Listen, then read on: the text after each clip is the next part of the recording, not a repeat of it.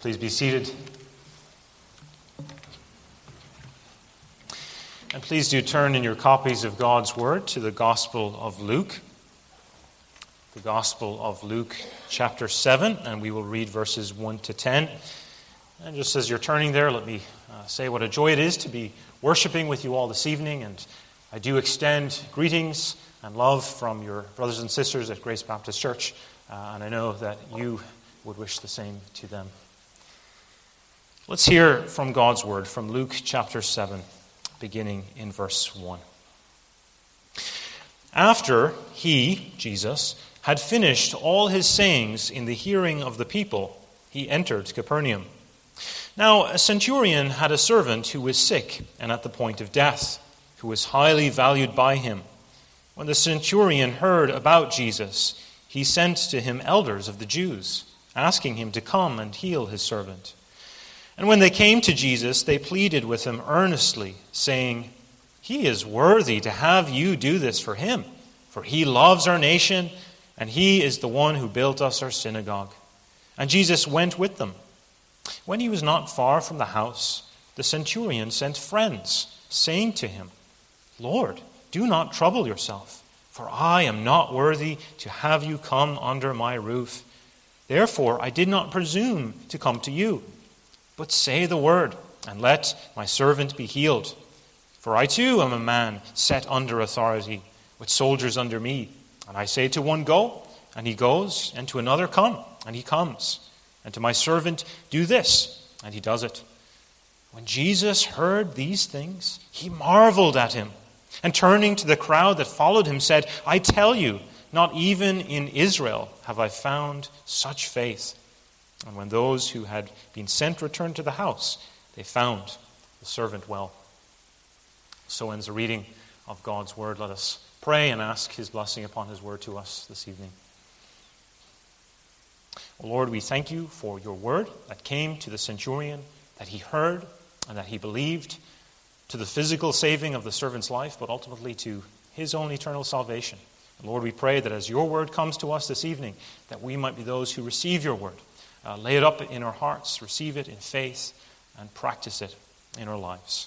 We pray these things in Jesus' name. Amen. Well, up until this point in the Gospel of Luke, Jesus has openly been teaching that he is the Messiah, the one promised in Isaiah to declare the, the year of the Lord's favor, to announce liberty to the captives, uh, sight to the blind, and to bring the forgiveness of sins that only God can bring. But Jesus has received two very different responses to his message and to his person. Some have responded to Jesus with anger, uh, even accusing him of blasphemy, finding his message offensive. In Nazareth, the synagogue there tried to take him and throw him off a cliff, trying to murder him. Or you might think of the Pharisees, how they are constantly scheming as to, to how they might trip him up, and uh, how they've been accusing him of all sorts of things, like gluttony and drunkenness and Sabbath breaking, none of which, of course, he is guilty of. Even Satan himself has responded to Jesus coming into this world by trying to tempt him to sin, trying to cause him to stumble, so that he would be uh, insufficient as the obedient Son of God. And this response of, of doubt and anger and rejection and hostility is the response of those who belong to this dying age. But in the early chapters of Luke's, Luke's Gospel, we also see another kind of response, the response of faith. Think of how the baby John leapt in his mother's womb as the, the pregnant Mary approached his mother. Or how Mary herself stored up these things in her heart, all the things about her miraculous conception and the birth of her special son. We've also seen responses of faith to Jesus' adult ministry, like Simon and Levi, the disciples, leaving their old ways of sin and repenting and following Jesus, leaving all things and following their new Lord. Or the case of the leper who was healed because of his faith. Faith is the right response to the Savior, to the one who announces, the one who is the, the jubilee of God's people, the the one who releases us from the captivity of Satan, sin, and death. Faith is that right response. And boys and girls, you know what faith is, don't you? Our catechism asks, what is faith in Jesus Christ?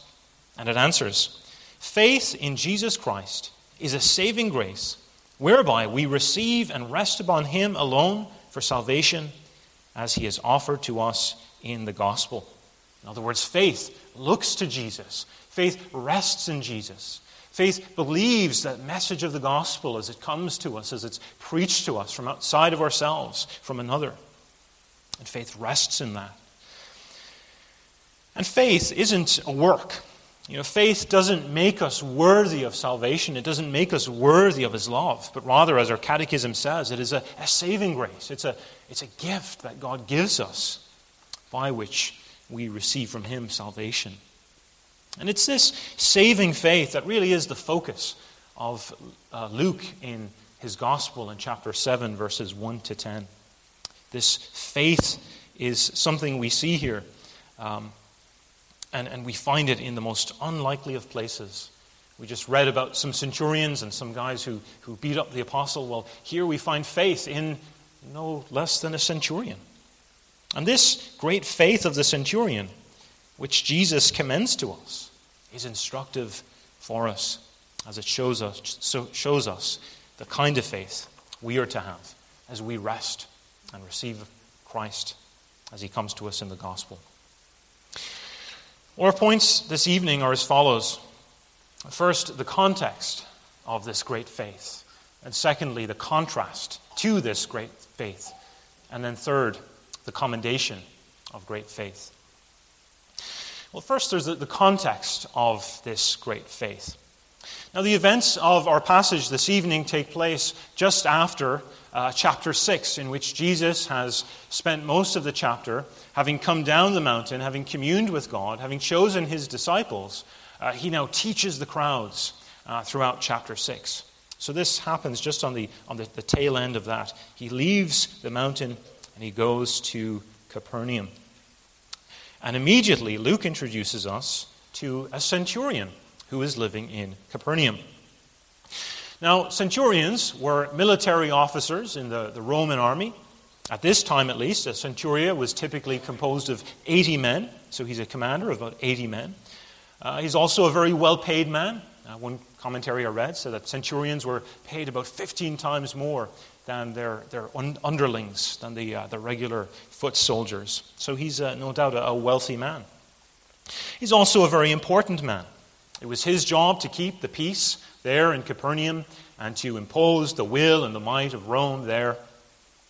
Uh, and for that reason, he, the uh, centurions typically were not popular men, uh, so they were known for being cruel and harsh to the local populace.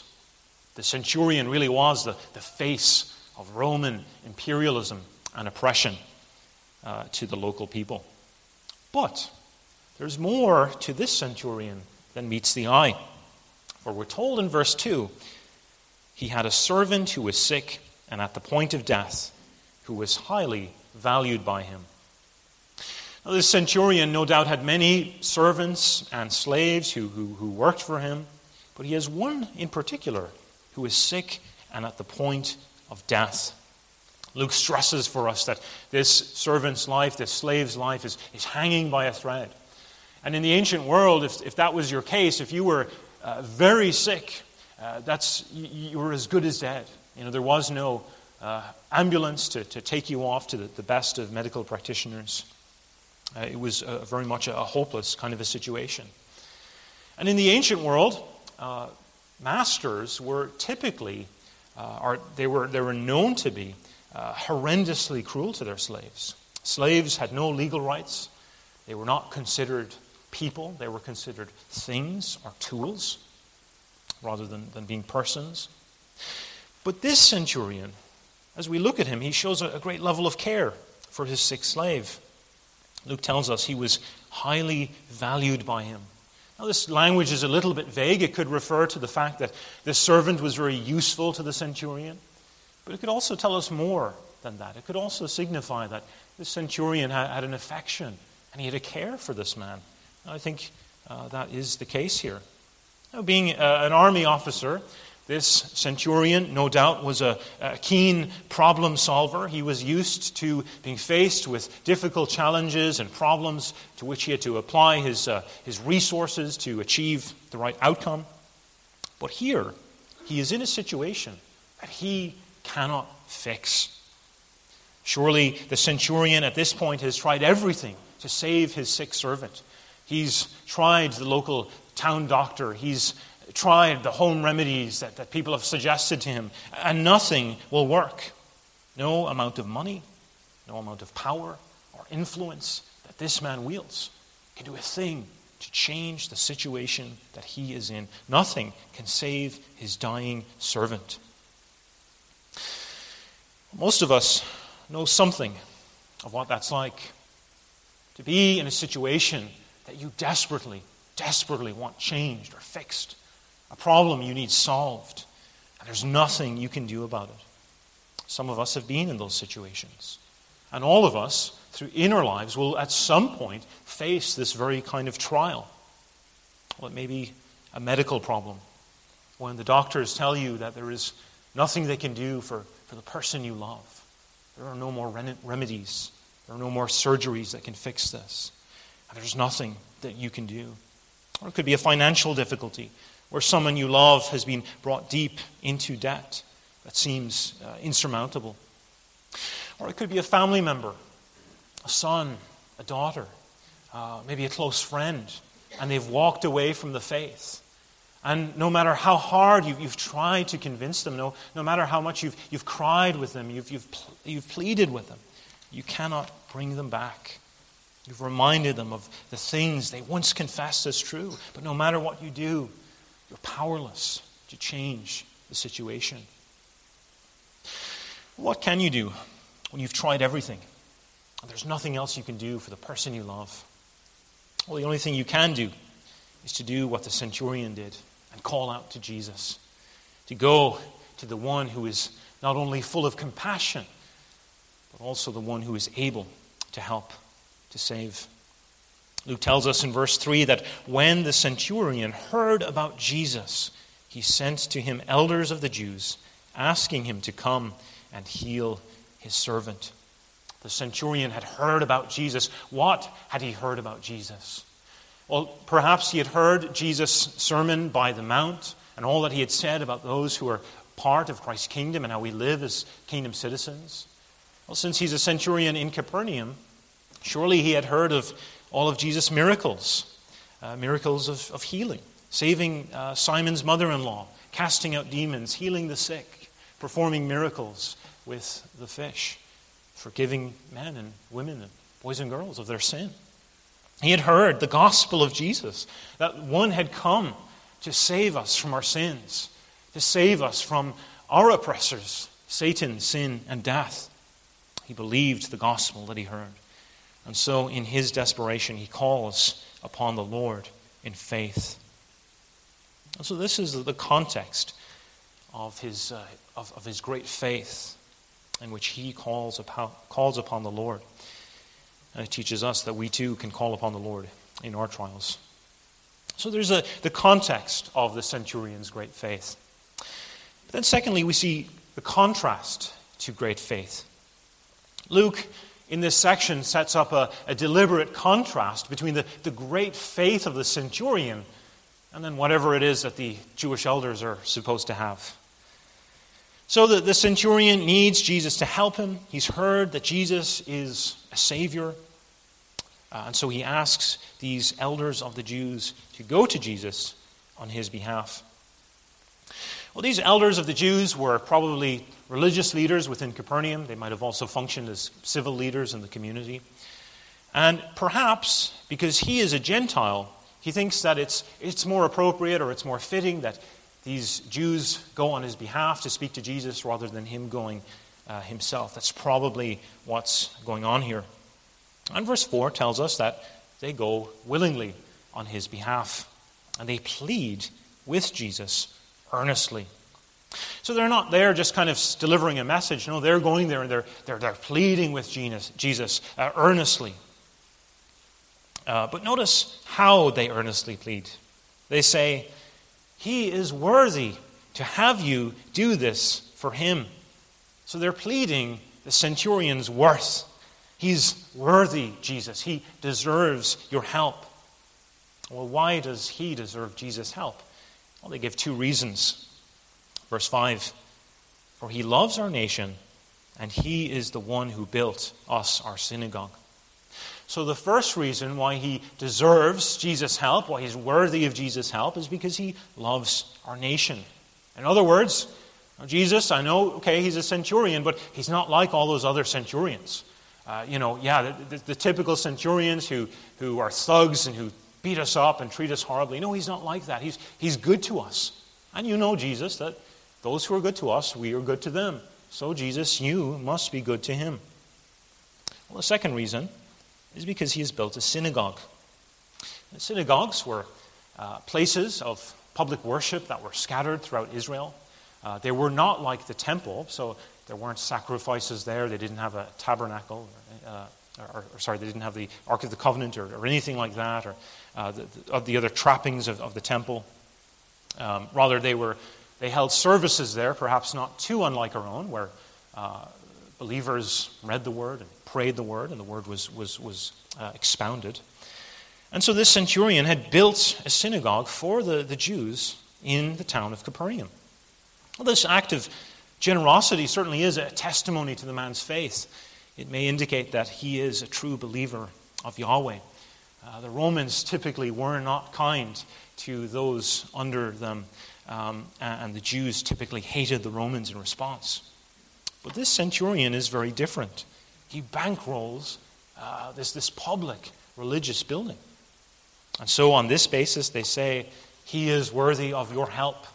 You must help him. He is a good guy. Look at all that he's done for us. So the elders are, are pleading for Jesus' help, but in a way that makes Jesus kind of morally obliged to help, almost as if, well, it would be wrong if Jesus didn't help at this point. They're not asking for grace. Rather, they're saying that the centurion has earned Jesus' favor. Boys and girls, is this how we pray to God? Uh, when you listen to your, your elders, your pastors pray, when you hear your parents pray, when you pray, is this what our prayers sound like? Dear Lord, because I have been such a good person, therefore I am worthy. I deserve your blessing. You must do this for me. I've earned it. That doesn't quite sound right, does it? Uh, no, this, this is not how we should pray to the Lord. Uh, and so if the centurion is a positive example for us to follow in this story, well, these Jewish elders are clearly a negative example to be avoided. These Jewish elders are not thinking in terms of grace. They're thinking in terms of merit. Merit means to, to earn something. If you've, if you've merited something, you've, you've worked for it. Now you've earned it. You deserve to have it. It's really the opposite of grace.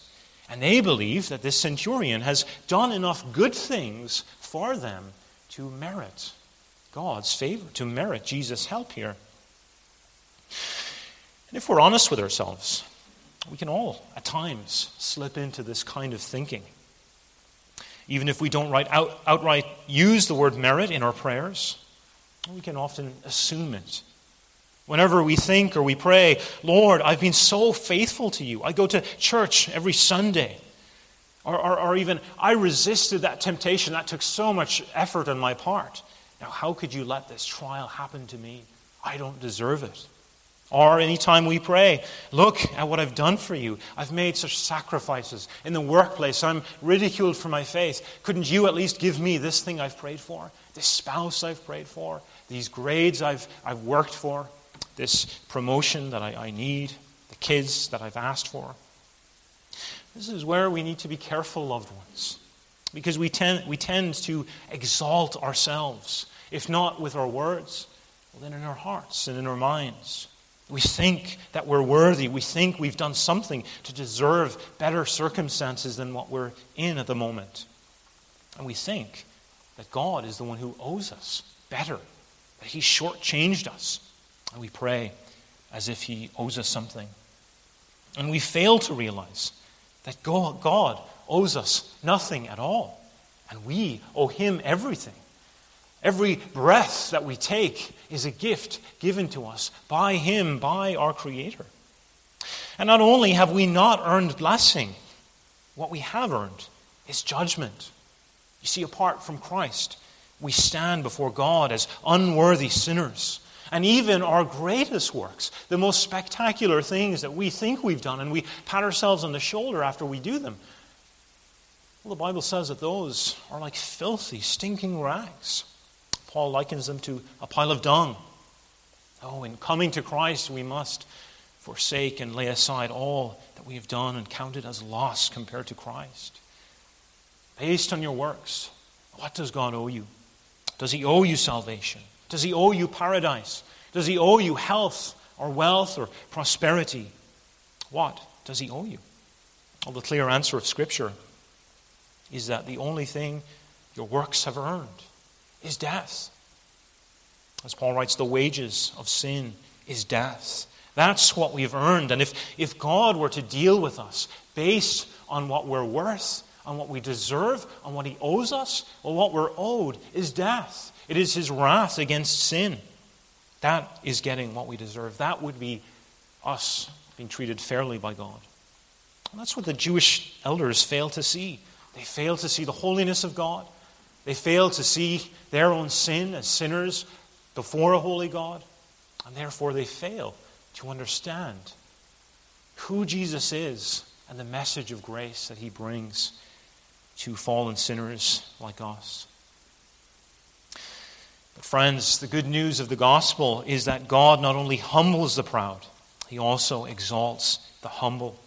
It is precisely when we see our own unworthiness that we have been prepared by the Holy Spirit to receive Christ in the gospel.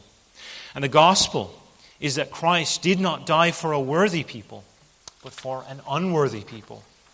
As Paul writes in Romans five, "For one will scarcely die for a righteous person, though perhaps for a good person one would dare even to die. But God shows his love for us, in that while we were still sinners, Christ died for us." Christ died not for a worthy people, but for an unworthy people, for sinners, for those who deserve wrath. And instead, because of Christ, he shows us grace. That's what makes grace so amazing. And so, dear friends, go to Christ in humility. Go to him conscious of your own unworthiness. Go to him with the empty hand of faith. Have only in your hand his rich and precious promise that God opposes the proud but gives grace to the humble. Submit yourselves, therefore, to God. Resist the devil, and he will flee from you. Draw near to God, and he will draw near to you. Well, in contrast to the, the works righteousness of these Jewish elders, we see the great faith that Jesus commends. And that's our third point, the commendation of great faith. Well, there are only two times in Jesus' life at which he is astounded. His breath is taken away. He is amazed. And this is one of them. And so let's consider then why this faith of the centurion astounds Jesus and why he turns to the crowd and says, "You need to be like this. This is a commendable faith." Well, where we are in the story, uh, the elders have come to Jesus. They've said, based on the centurion's worth, you must come to him. And Jesus graciously, despite the elders' bad theology, Jesus graciously goes with them, and he goes to the centurion's house. Now, it's difficult to know what, what, what exactly is happening here. Um, perhaps the centurion is looking out his window, and he sees this crowd of people coming, and he realizes that the elders sent the wrong message or something like that. We don't know exactly why, but the centurion decides to send a second group. Uh, a second group of messengers. And their message is very different from that of the Jewish elders. Look at what the second group say in verse six. "When Jesus was not far from the house, the centurion sent friends, saying to him, 'Lord, do not trouble yourself, for I am not worthy to have you come under my roof. Therefore I did not presume to come to you. But say the word, and let my servant be healed." Well, do you notice the difference between the Jewish elders and the, the friends? The elders spoke in the third person. In other words, they're speaking about the centurion. So their words are not reflective of what the centurion himself is, is expressing or once expressed. But notice how the friends deliver the message in the first person. I am not worthy.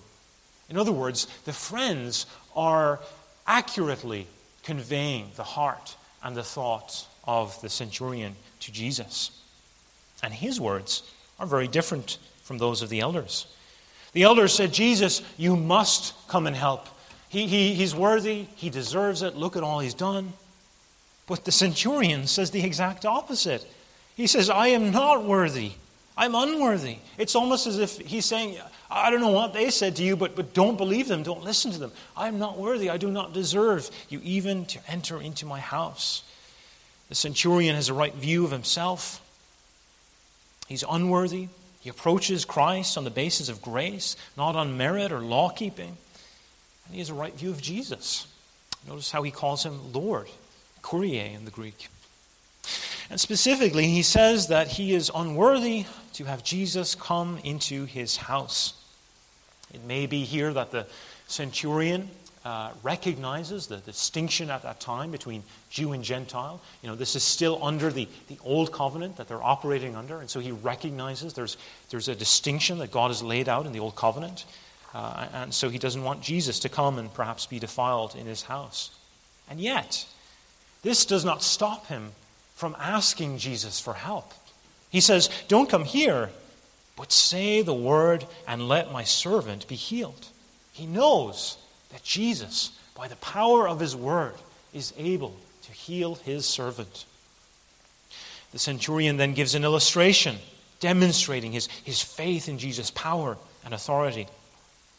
Verse eight, "For I too am a man set under authority, with soldiers under me, and I say, go to one, and he goes, and to another, come, and he comes, and to my servant, do this, and he does it." Well, as a, a military man, he certainly knew what it was to have subordinates and those under his authority. He would give orders and command his soldiers to do this thing or that thing, and he would achieve results by what he called them to do. His, his orders had power, they had weight, they had authority. And it isn't that the the the the, uh, the centurion is saying, "See, we're kind of the same. You you know you you're a leader, I'm a leader." No, he's arguing from the lesser to the greater. He's saying, if if me, a, a puny centurion, if I'm able to accomplish things by my word, how much more, Jesus, do you have the authority to enact what you will and to, to save and to heal my servant? You, Jesus, have such significant, weighty uh, power and authority to do this. Luke tells us that when Jesus heard these things, he marveled at him. And turning to the crowd that followed him, he said, "I tell you, not even in Israel have I found such faith." And when those who had been sent returned to the house, they found the servant well. Well, Jesus' response initially is, is one of surprise. It's amazement. Here, Jesus has been met by these Jewish religious leaders, these, you know, theologically trained seminary grads in Israel, and they have no understanding of the gospel.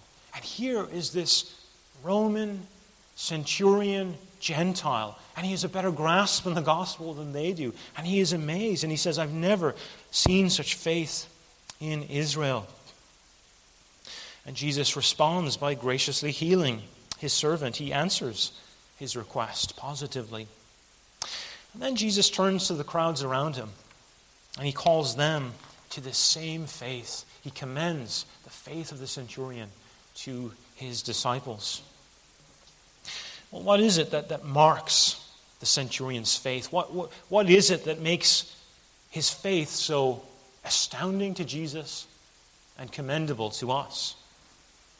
Well, first, as we've already seen, his faith is a faith marked by humility. He sees his sin, he sees his own unworthiness, He approaches Christ not based on his merit or his works or his own righteousness, but solely on who Jesus is and his mercy. This is the faith Jesus commends to us. But the second thing that marks the centurion's faith is that it is a faith rooted in the Word of God. If you think back, if you can remember, to maybe your, your own reading of Luke or your own knowledge of, of the Gospels, what what is the constant call of the Jews and even of Satan? Well, it's this. It's, show us your power. We don't believe you. Prove to us that you are who you say you are, because we don't believe your word. We want signs. We want miracles. Seeing is believing, after all. The unbelieving, doubting, dark world wants to see before they're willing to believe. And that isn't faith.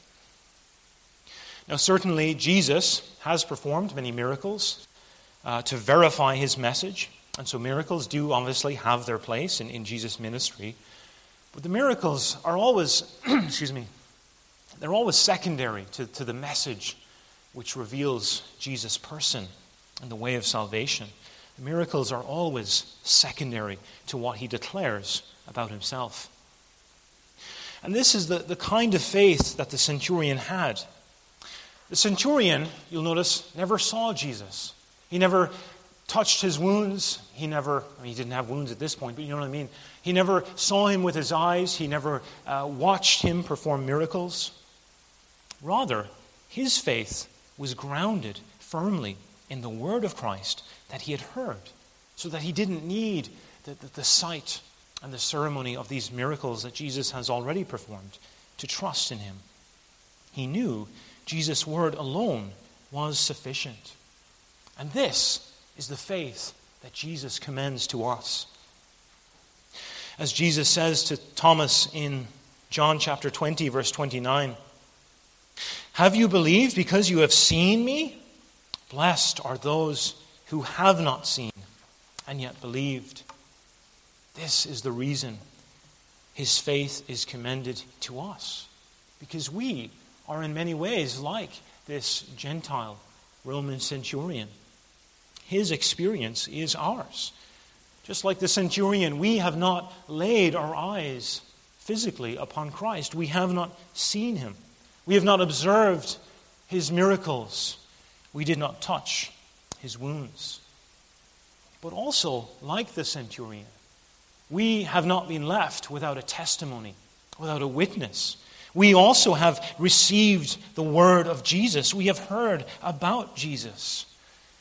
And like the centurion, then, we have a, a word, a content, a gospel, a, a truth that grounds our faith. That's the very reason why Luke wrote by the inspiration of the Holy Spirit, so that we might have certainty concerning the things that we have been taught. Luke is writing to a people just like us, who, though we have not seen Jesus, we believe in him. And what we do have is the testimony of the faith, uh, that faith once delivered to us. And through this, our faith is grounded and it is built up. The good news of this passage is that you have this very same word of Christ to ground your faith. And it is a living word. Christ has not stopped speaking from the time of his earthly ministry, but he continues to speak through his word. The same voice that spoke in creation, uh, separating light from darkness, he continues to speak, calling sinners from the kingdom of darkness and hell into the kingdom of light, the kingdom of the Son. It is by the hearing of the word that the Spirit works, creating faith in us. You know, Christ does not uh, save us through our sight.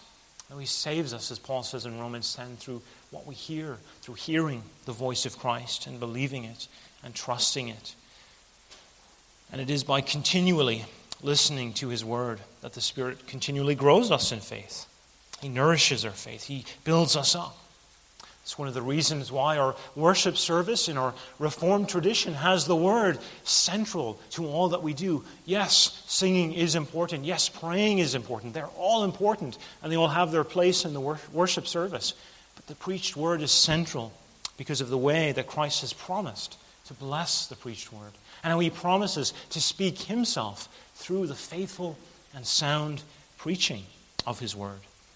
And so as we gather to hear his word proclaimed, he speaks to us, he ministers to us, he communicates grace to us by the Holy Spirit.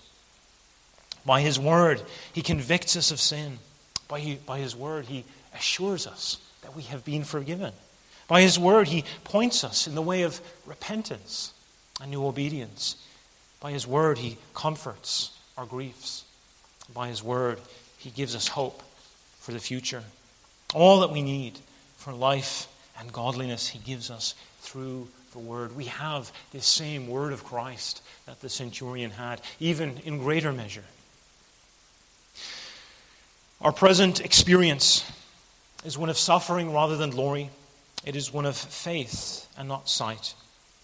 But as the Apostle Peter declares, though you have not seen him, you love him.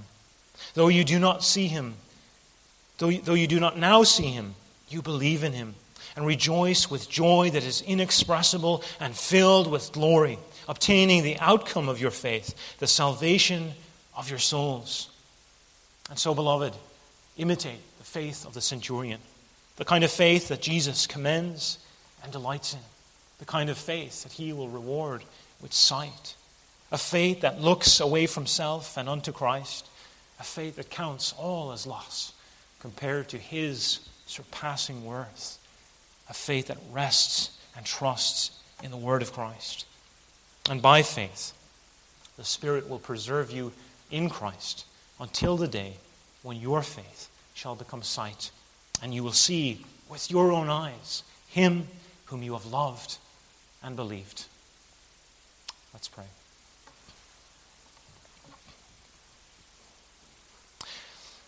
O Lord God, we thank you for this rich gift of faith, a faith that you have given us that we might exercise and lay hold of Christ as he is extended to us in the gospel. Lord, help us to receive even your word this evening by faith, so that we might lay it up in our hearts and love your word and believe it and practice it in our lives. Help us, Lord, to not only be hearers of your word, but doers also.